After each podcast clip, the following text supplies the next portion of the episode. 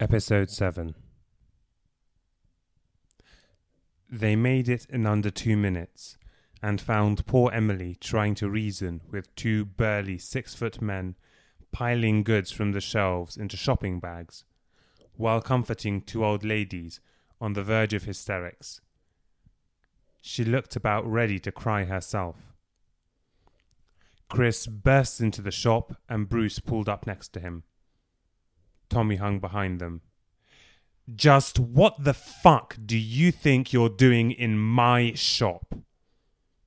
Chris spat in a loud, clear, commanding voice of aggression and menace, quite unlike anything Bruce had ever heard from him before. The swearing was a first, too.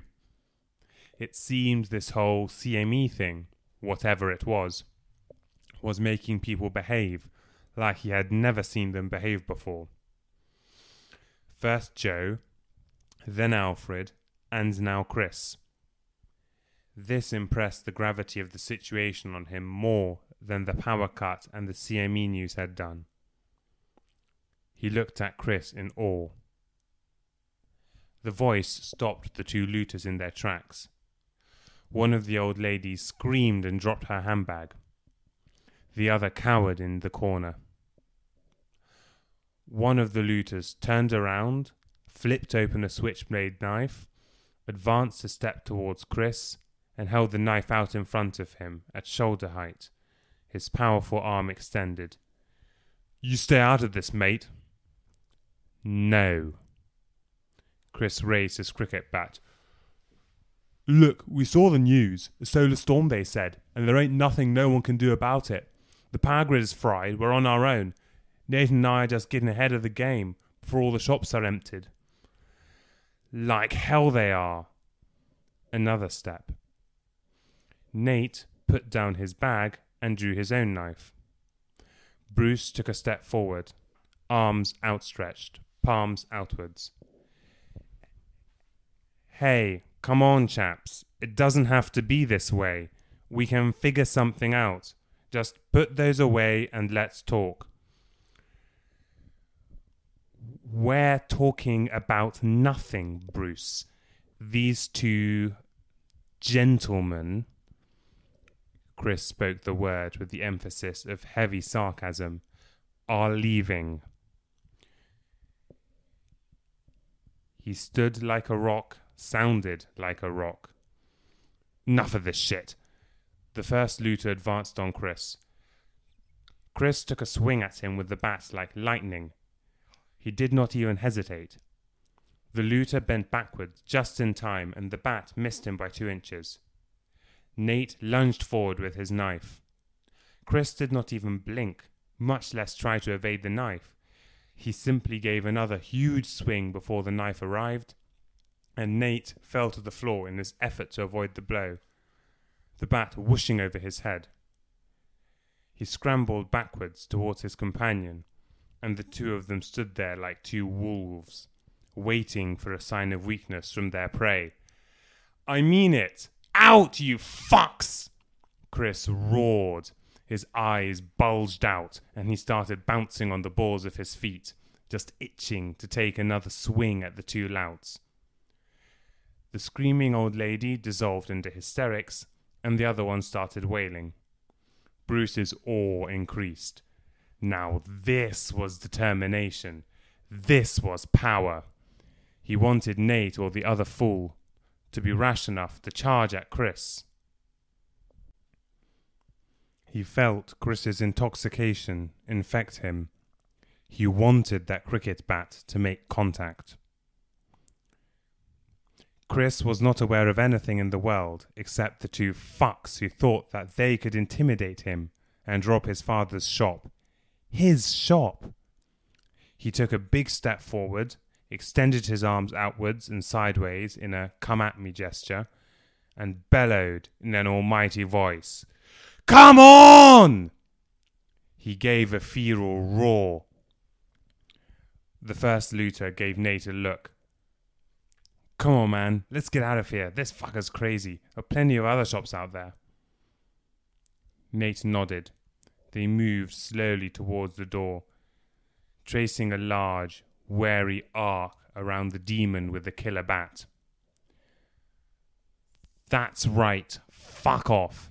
And if you ever come back, I'll break your skulls. Out. They edged their way out of the door and took off. Bruce exhaled deeply. That was unbelievable. You were like a hero, a god. You could have completely destroyed them.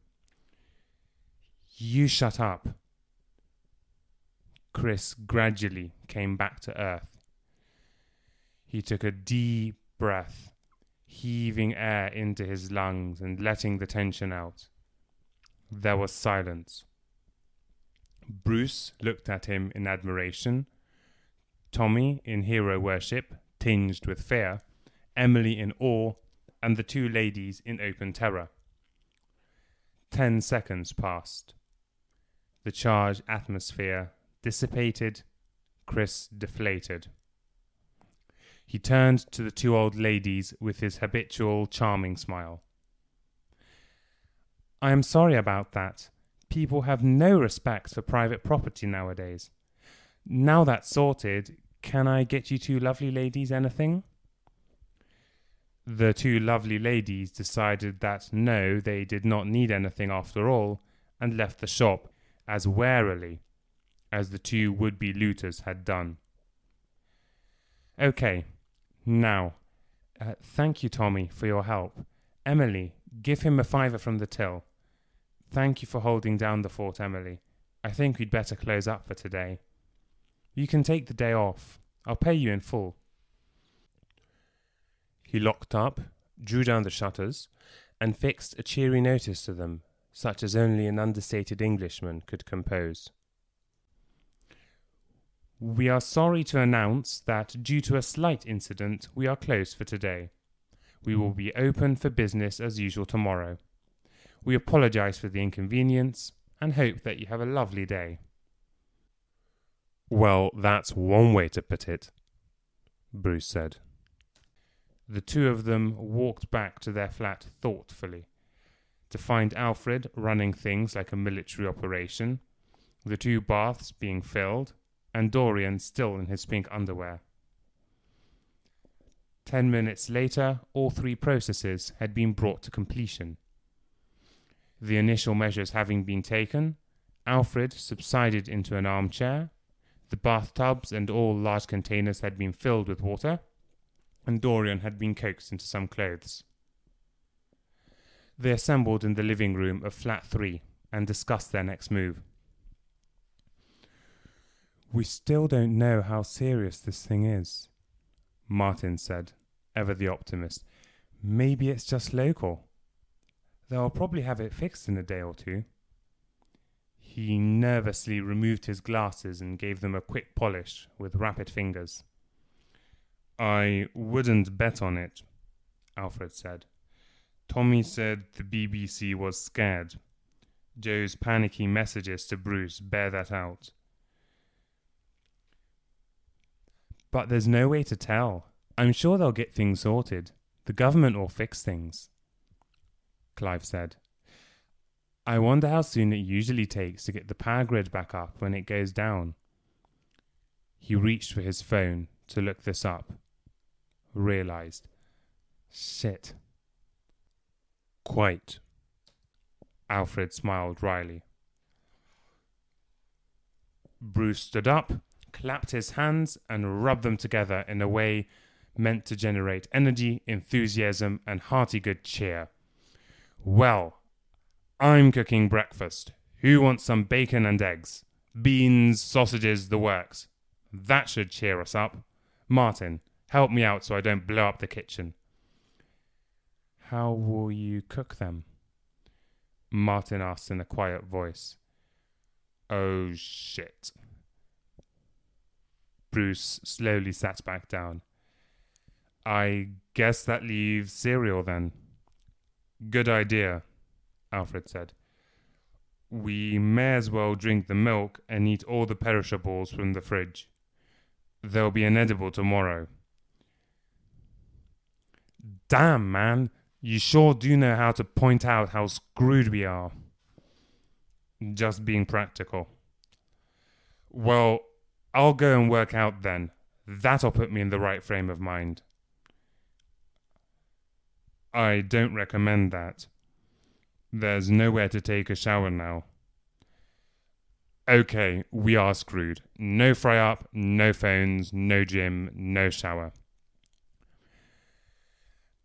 Okay, enough of that. This isn't helping. I need some food, Chris said. Bruce looked at him with a newfound respect born of the standoff at the corner shop. You should have seen him, Dorian.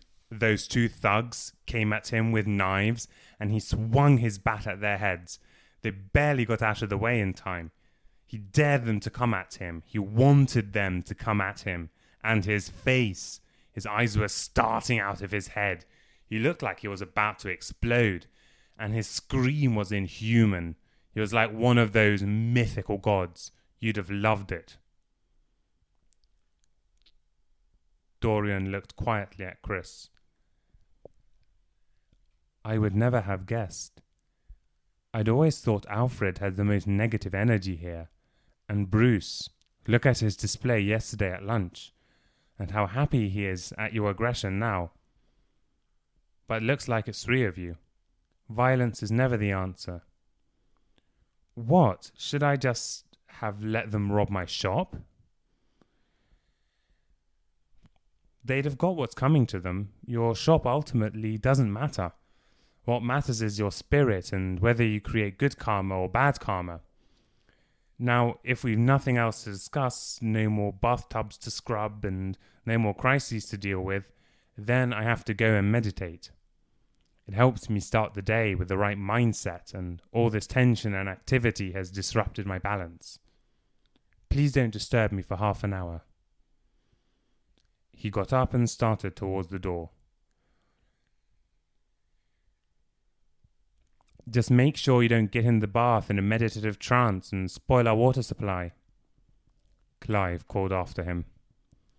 Thanks for the reminder. Dorian was ever ready to take a joke at his own expense. Bruce and Chris went to eat cereal and enjoy probably the last cold milk they would ever taste, and the others sat together reflectively. I hope my parents are okay, Martin said. My mother has been very upset over the pandemic, and now this. Her health is not that great as it is. I'd better call them. He reached for his phone. Clive put a hand on his arm gently. Martin? Oh. He removed his hand, which flopped limply down beside him. I'll just have to drive down there. It's an eight hour drive, so I'd better go if I want to make it by nightfall. Again, Martin even more gently. Oh, right. Sigh. We really are screwed, aren't we? Will the landlines work? He looked at Alfred with forlorn hope. Alfred shook his head. Radios? Not unless you and your parents both have an amateur radio. What's an amateur radio? Sorry, Martin. Another shake. To think that we could have reached this point in the 21st century. I'm sure it's just temporary, but still. So, what shall we do? All our usual activities are out. How about a game of chess? Alfred asked. Sounds good. The library? Yes. The two of them went back to flat four and over to Alfred's library.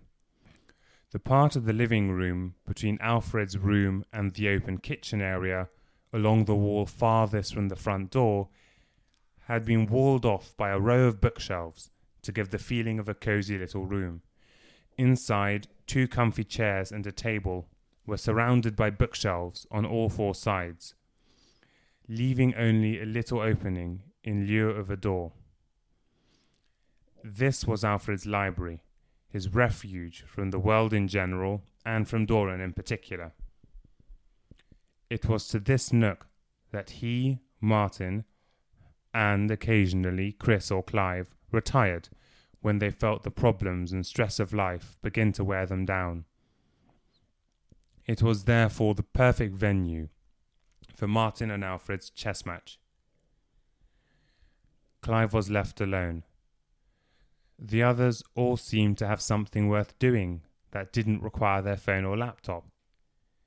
Meditation, breakfast, chess. He did not go in for any of these and felt rather lost. He decided to go for a walk. He looked outside, moderately overcast. Hey, Siri, is it going to rain? Silence. Hey, Siri. Oh, shit. Okay, so Brolly or no Brolly? He decided to risk it without and stepped into the street. He had barely gone five minutes when a stolid copper stopped him in his tracks and asked him where he was going.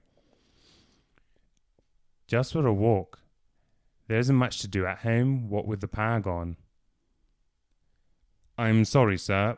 We have orders from the mayor that everyone must stay at home today, essential activities accepted only. What? Why? There's some unrest around this solar storm. Some people are taking advantage of the confusion. There have been a few muggings and lootings. Also, there is still a pandemic going on, and the last thing the hospitals need now is a fresh wave of patients. I'm sorry, sir, but I have to ask you to return home. So that was that. No internet, no going outside. What could he do? He liked street photography. That was out. There was his travel blog that always had work that could be done on it. Out. Then there was social media, of course. Out. What did the others do with their free time? Martin liked to cook, but that was out. He, Dorian, Bruce, and Chris played video games out. Alfred read a lot. So did Clive, but mostly on the computer. Still, Alfred had a lot of books. He could check those out. And then there was Dorian, who was seemingly never at a loss of things to do meditation, books on religion, electric guitar, drums, he even had an easel and paints. None of these particularly grabbed Clive's imagination, but he thought that they might be worth a try if all else failed. For now, he would give reading a go.